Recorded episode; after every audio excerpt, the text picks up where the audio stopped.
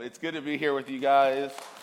Um, I don't know. I don't know what God was saying because that's like really bad coffee. Um, so if God is to enjoy something really bad, you know, then there you go. But um, no, it, it's just you agree. Um, I, I honestly, it's a joy to be here. I do love your pastor. He's been a great friend over the years, and I think literally since we moved up here about six years ago, and he was just one of the brothers that really would just call, and say how you're doing, all that good stuff. So yeah, I love your your pastor, and glad to be here with you guys. And um, wish it wasn't because they were ill. You know, I was thinking I was supposed to be here next month or something.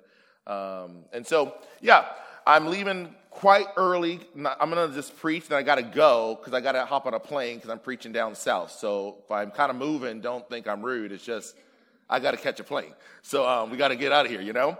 But um, I, I, was praying about what to teach on, and I couldn't do the messages I was going to be doing down south because that's like three messages. And so I thought, you know, Psalms 84 has been something really near to me. I've been reading it quite a bit, and I thought I would just kind of um, write up something real quick and preach that. And I hope it comforts someone here and encourages you. It's one of my favorite Psalms because it has one of the best songs that I think I know out of it, so I love it. And um, yeah, so let's pray and then let's dive in.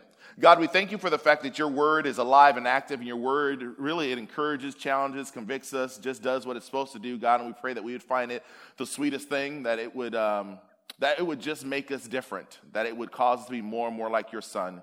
God, I pray that you would cause me to decrease, that you might increase all the more, that um, I wouldn't be a distraction to your word, God. And we just thank you for the fact that we can dwell in your house and we can be um, together, God, and that we are in a country that allows us to be together, God. We're free to worship you. We pray that we wouldn't take that for granted. We pray for those that are in places that really don't have this amazing opportunity, that are being persecuted around the world, God. We pray that you would encourage and stir their hearts, God. I'm always really blown away by their faith when I hear messages of what they're doing in you know persecuted areas, God. And I pray, Lord, that you would. Um, that you would just stir in something within us that would cause us to be bold for you.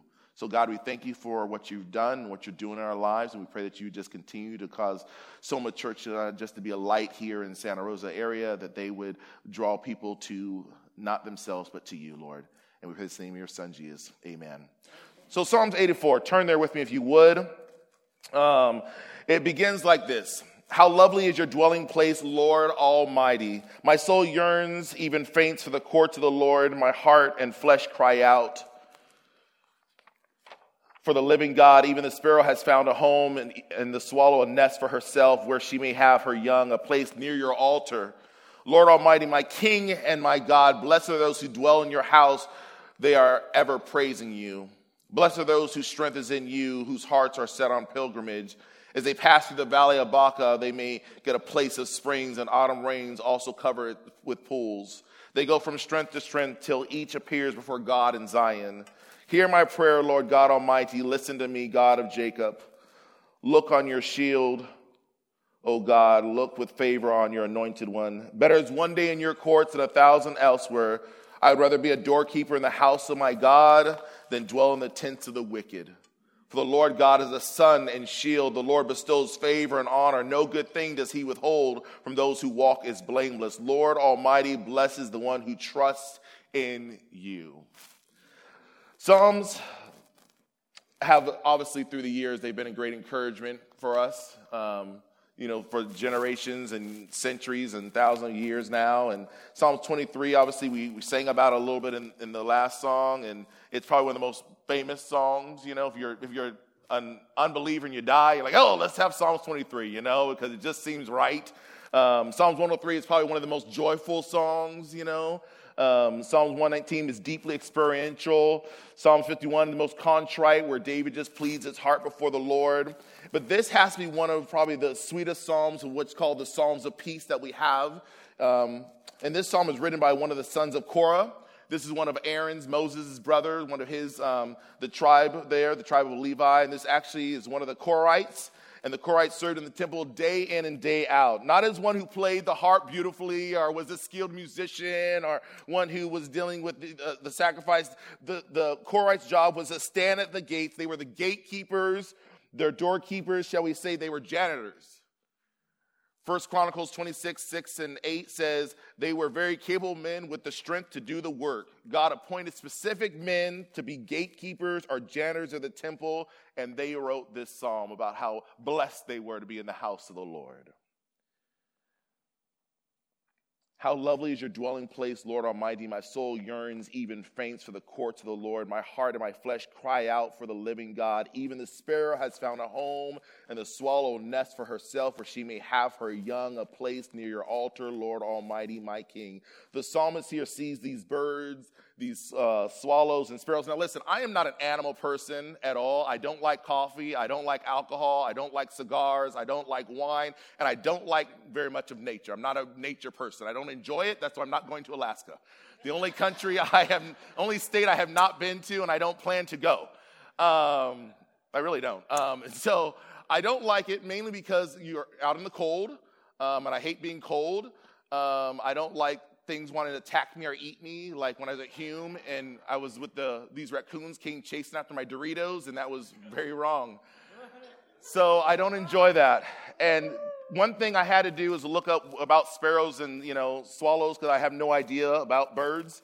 And um, it says they, they literally fly, they flutter around day in and day out. From early morning to late at night, they just all over the place. What I read is the, the bird watcher hates these animals. It just, it causes them to just be like, oh, will you please be more majestic or something, you know? Um, and that's just not what these sparrows or swallows are at all.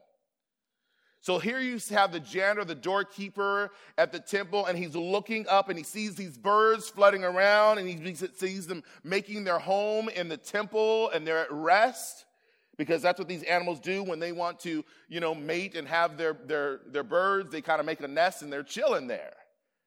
And here, these worthless animals, the imagery here is unbelievable. Even the sparrow has found a home, and the swallow a nest for herself, where she may have her young, a place near your altar, Lord Almighty, my King and my God. In Matthew 10 29, it says, What um, are not two sparrows sold for a penny, yet not one of them fall to the ground outside your father's care? So do not be afraid, verse 30. Um, you are worth more than many sparrows. So here it's just giving the idea that if God cares about these worthless uh, little birds worth like, you know, what, two for a penny, well, and they don't have a care in the world, wouldn't God care for you, his beloved, his child? William Booth, the leader, the founder of the Salvation Army. I think you guys have a big Salvation Army thing here, right? That do some great work. And um, I've been reading his biography recently, and and I don't know if you know about William Booth, but the dude was pretty amazing what he really did and what he accomplished over, especially first over in, in England and London.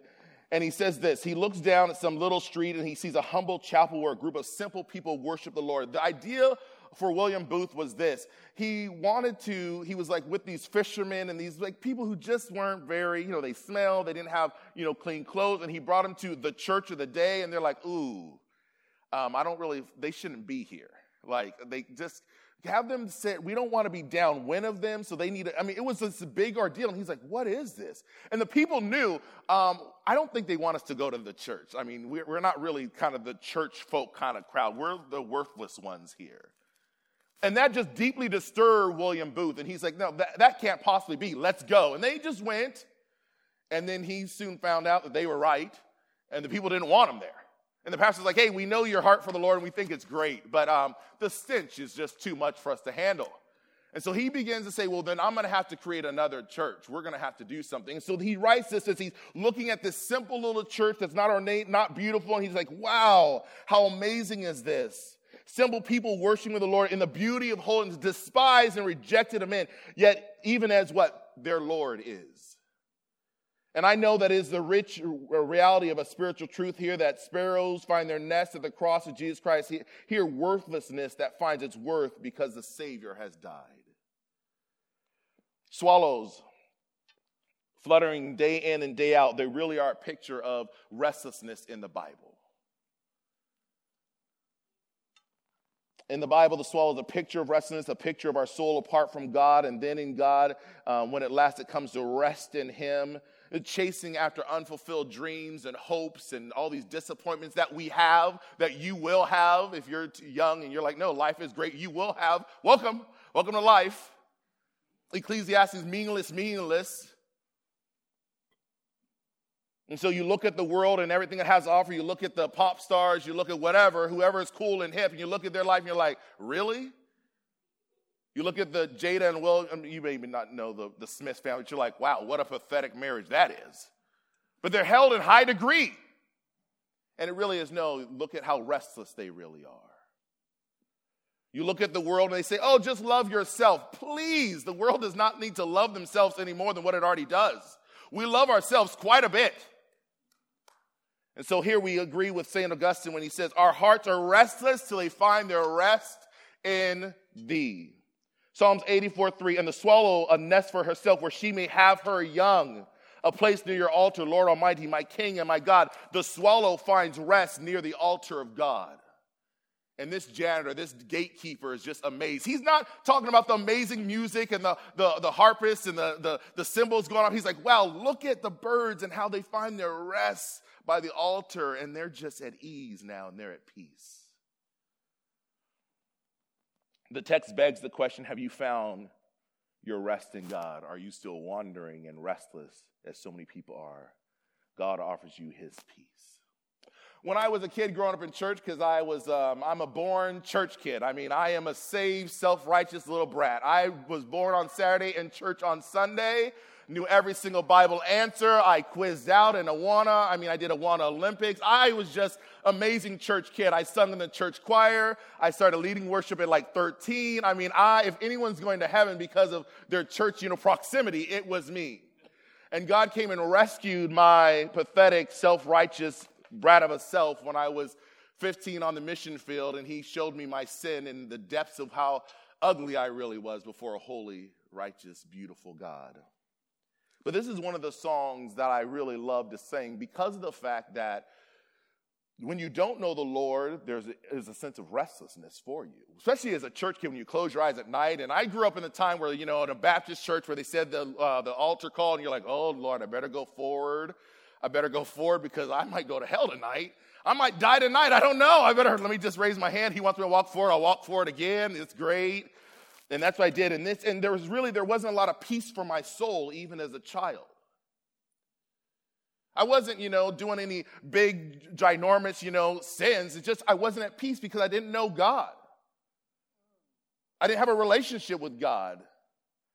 But this song, it says out of uh, John 14, 25, all this I have spoken while I'm still with you, that advocate, the Holy Spirit, whom the Father will send in my name, will teach you all things and remind you of everything I've said to you. Peace I leave with you, my peace I give you.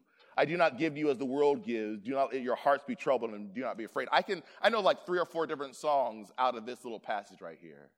My favorite is um, not as the world gives, give I to thee. Peace give I. And it was like, oh, we were singing in the hallway. The church showed echoed really well. I don't think I cared about the message. I just loved when my voice sounded in it you know, and then we would maybe sing and it was this melodic sound. I was like, wow.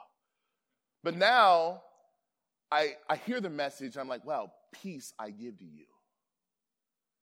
If the world doesn't need a sense of what peace is, we are living in a time where it is, it is far from peaceful on every single possible way you can imagine. I don't care if you're like, what your political affiliation, what your ethnic background is, whatever it is, there's no real peace at all. And I really think that's the, that's the goal of the enemy. And the goal of the enemy is to say, let's get God's people to really not have any peace. So let's rile them up with some nationalism. Let's rile them up with this or that. And let's, let's have them not really love each other well. So let's just have them stand up for their own rights. And we just go along with it right now. And it's just kind of sad. The world offers, well, the world is what is full of sin, and sin comes to steal, kill, and destroy. John 10. And you can see the janitor looking in the temple and seeing the restless swallowing building, swallow building the nest where she can raise her young, and he's simply amazed. This worthless bird is here in the temple of God, in one of the most sacred places, and it's at peace. There are three blessings divided by the Selahs in the passage. Um, verse 4 says, Blessed are those who dwell in God's house. Verse 5 says, uh, Blessed are those who make their way to God's house. And verse 3 says, Hey, blessed are those who trust in God. The first blessing is for those who work and live in the temple. This is obvious, immediate blessing, right? You're in the temple where the Lord dwells, and we realize it's not by temple. Uh, God doesn't dwell with um, temples made by by mere hands. Um, Acts 17, 24, as Paul says.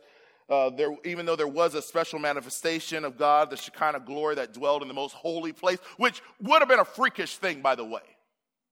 I mean, the, the priest had to have a rope tied around him just in case he wasn't worthy enough to be in there, just in case he didn't really, he had some sin that he hadn't confessed, and they would, he would die because he was too close to the Holy of Holies, and he would just, they would pull him out. You can't even walk in there to get the Joker. It's like, just, just pull him out. Pull him out. He didn't do his business. Pull him out. So, this idea of the, the, the temple of the Lord, this was huge. This idea of Isaiah 6, God being high and lifted up and the smoke fields and seraphim, this is a freakish alien kind of sight we have going on here. So when he says, wow, this is amazement, think about it. The temple is unbelievable.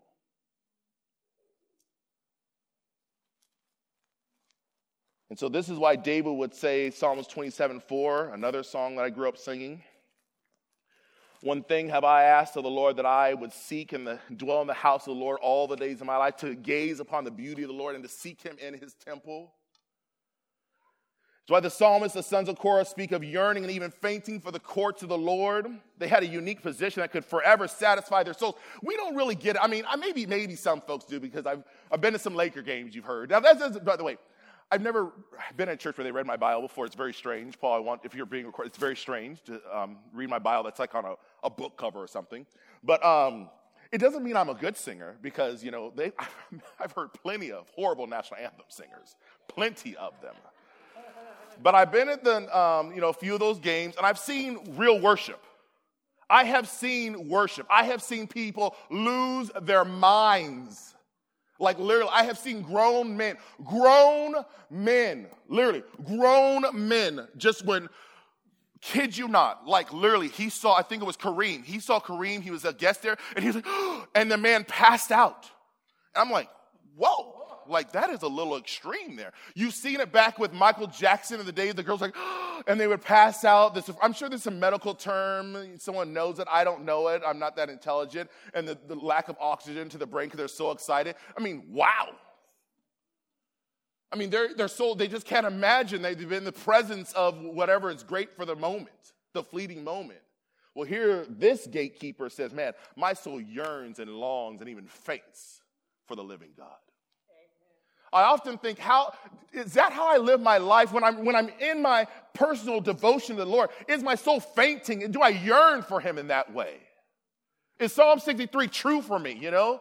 With these dry bones have found this water now.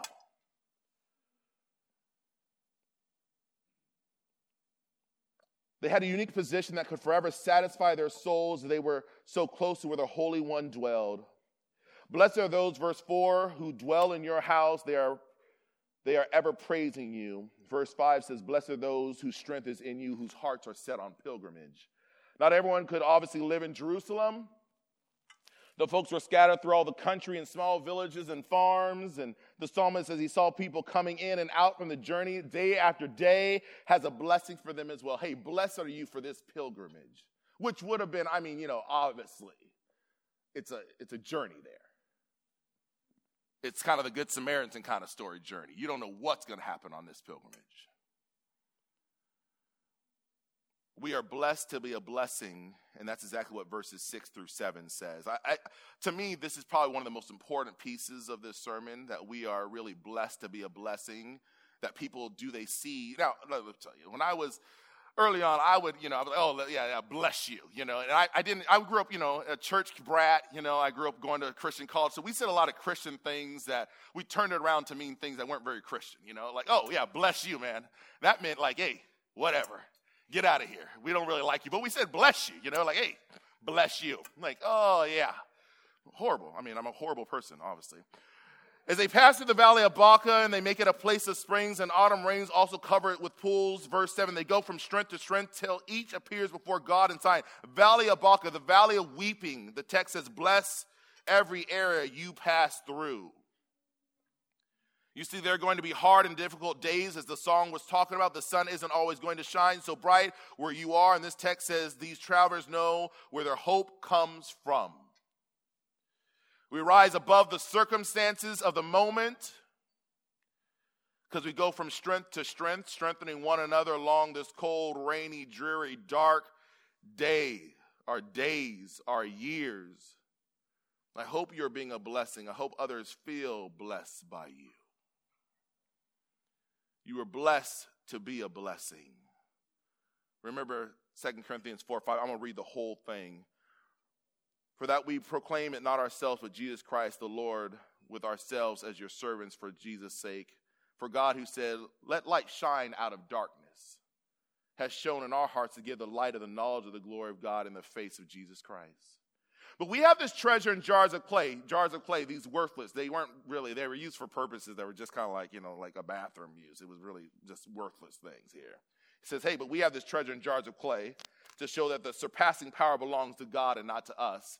In other words, he's trying to say, hey, don't think too much of yourself. You ain't all that. You're just sinful beings.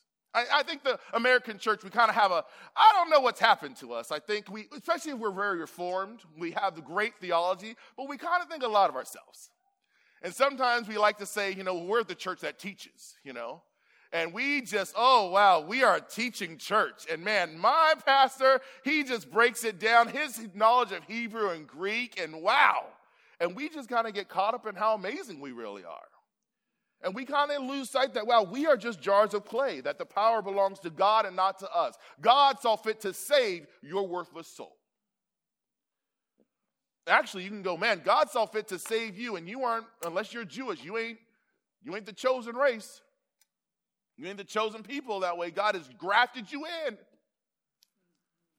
But we are afflicted in every way, but not crushed, perplexed, but not driven to despair, persecuted, but not forsaken, struck down, but not destroyed, always carrying in the body the death of Jesus, so the life of Jesus may also be manifested, shown in our bodies. For we who live are always being given over to death for Jesus' sake, so the life of Jesus may also be manifested, shown in our mortal flesh. So death is at work in us, but life in you. I don't think we like that idea that death is at work. I think we are doing a lot. I'm fighting right now personally this idea of comfort theology. I totally reject reject prosperity theology like no tomorrow. I have several sermons on it. We can go head to head with it. Um, but, but I'm getting too comfortable in my faith. And when I think, oh, let's not be comfortable, I think I get comfortable in not being comfortable. You know what I mean? And it's like, man, what is going on here? So right now, um, we are looking at, uh, if you're part of Safe Refuge, do not share this out, but we are looking at how can we maybe look at some sex trafficking issues. There are 210 kids that go missing a day in the state of California.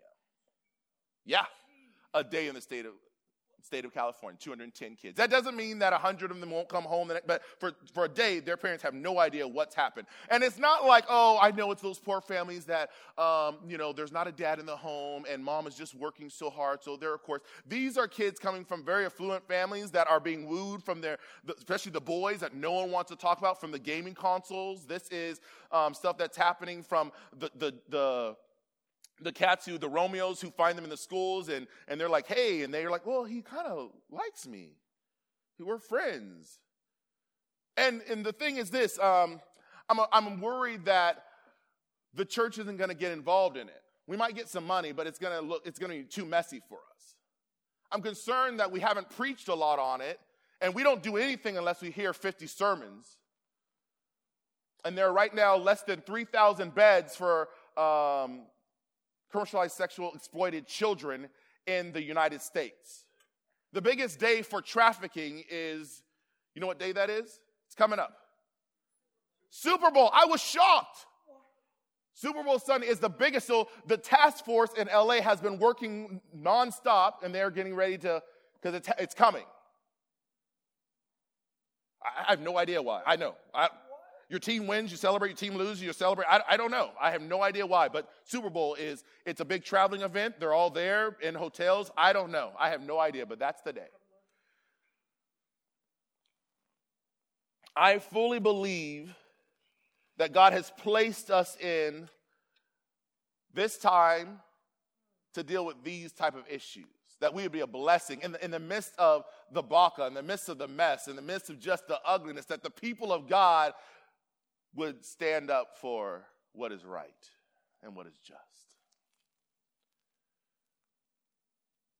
So we do not lose heart, though our outer self is wasting away, our inner self is being renewed day by day. For this light momentary affliction is preparing for us an eternal weight of glory beyond all comparison. I have been encouraged and helped and blessed by scores of people along this Christian journey that I've been on. You and I need to be exactly like these travelers and bless and encourage other folks. Third point, those who trust in God. As a kid, my favorite verse was um, Proverbs 3, 5, and 6. Trust in the Lord with all your heart. Lean not on your own understanding, but in all your ways acknowledge him, and he will direct your path. This idea of trusting in God. Not in myself, not in the current situation of this, this, and that. And so, this idea of comfort theology hurts me because it caused me to not trust in my own abilities and my own sense. It's like when I'm overseas and people are praying for some uh, miraculous healing. Well, they don't have a doctor, so of course they got to pray that the person. But it's like, man, do I live like that? That God can do the unbelievable. Or I'm just dependent on myself and my own abilities to get this thing done. It's not working here in America. So I desperately need God for it. The, the, my neighbors, they desperately need God. Lord Almighty, verse 12, blessed is the one who trusts in you, happy, satisfied, made whole, who whole blessed is the one who puts their confidence, their hope, their faith, who trusts in the Lord. The janitor knew it wasn't about the building. The true delight was in God, the one who dwelled in the temple. This is why the writer writes in his Psalms blessing for the one who simply trusts God. It is a way of saying that in the final analysis what truly matters is what life is about. That man, at the end of the day, do you trust in God? That's why verse 11 is dealing with God and his character. For the Lord God is a sun and shield. The Lord bestowed favor and honor. No good thing does he withhold for those who walk is blameless. The Lord God is as a sun. He directs, he guides, he warms, and he's a shield. He protects you. God and only God here is referred to as a sun that shines in the darkness and brightens our days. He's a shield that protects us from the enemy and our enemies. He's the only true source of favor and true honor. I hope you get that. That God is going to be the only one that will protect you at the end of the day. So whatever your political, and trust me, I'm not, I'm not going if you're conservative, if you're more liberal, because I have friends on both sides of it, and both sides, I'm telling you, God is the one who protects at the end of the day. I hear Romans 8 28 in the last section says, Hey, we know all things work together for good to those who love him and called according to all things work together for good. I've been shot. So I understand when difficult things happen. I have a sister who literally was um, abused by a youth pastor at our church. I, my family understands that. My sister would be the first one to tell you, hey, God works all things out for good to those that love him and called according to your to our purpose. It's when Joseph would say, Hey, what you intended for evil, God meant for my good. It's believing that a sovereign, holy God who is good and just and holy and loves you will work things out for you. This psalm is a beautiful declaration to trust in God alone. Nothing else will give you peace and rest. Nothing else will protect and give you favor like the Lord. Nothing else will satisfy and make you whole more than the Lord. My friends, this simple, glorious text screams for you to trust in the beauty of the Lord. My wife walked down to, um, we worship you, Lord, in the beauty of holiness. Was like, what, what more amazing thing do we want for our marriage than for this to be, man, this is just us saying, God, we want you to be the forefront of our marriage. Yes, my bride is absolutely gorgeous and beautiful, but at the end of the day, man, it's the fact that here she is, here I am, and here's God, and we are going to just try to be closer and closer to God so we can be closer to each other. So, the beauty of His holiness. It says, hey, come and taste and see that He is good, that there is nothing else like Him. People will not turn from sin because we are making rules and regulations, people will turn from sin because they have tasted and they, they see God. Because we are going after not behavior modification, but heart change. This text simply says, hey, You have a beautiful God. You have a beautiful God who cares for the worthless things of this world. The text says, hey, you have a God who you are worthless, but you can have his worth and his value because he's declared that on the cross for you. One of the most beautiful statements I ever heard was when John Piper said, hey, God will never love you any more than what he already does. And I was like, well, what does that really mean? And I remember I was I, I sat there at that conference. I was like, okay, that's really nice. I don't know what the heck that statement really means. God will never love me any more than what He. And then, really, when you think about it, He can't do anything more to prove His love for us. God has already sent His Son to die on the cross and pay the price for our sins, past, present, future. He will never love you any more than what He does. So what it told me is, Andre, you don't have to be on that treadmill of of do's and don'ts anymore. You get to now rest in His grace. You get to now just, man, abide with him, as John 15 says, because he loves you. So the idea of Colossians 3, set your mind on things above, you know, is, is really true. And you can now put off these things because, wow, you are now putting on his, his clothes, let's say. This psalm simply says, How lovely is your dwelling place, O Lord Almighty. Do y'all know it? From my soul. Well, sing with me then. Here we go, right? How lovely is your dwelling place, O Lord Almighty. My soul longs and even faints for you. For here my heart is satisfied within your presence. I sing beneath the shadow of your wings. Better is one day, better is one day in your courts, better is one day in your house, better is one day in your courts than a thousand elsewhere. Better is one day in your courts, better is one day in your house, better is one day in your courts than a thousand elsewhere a thousand elsewhere.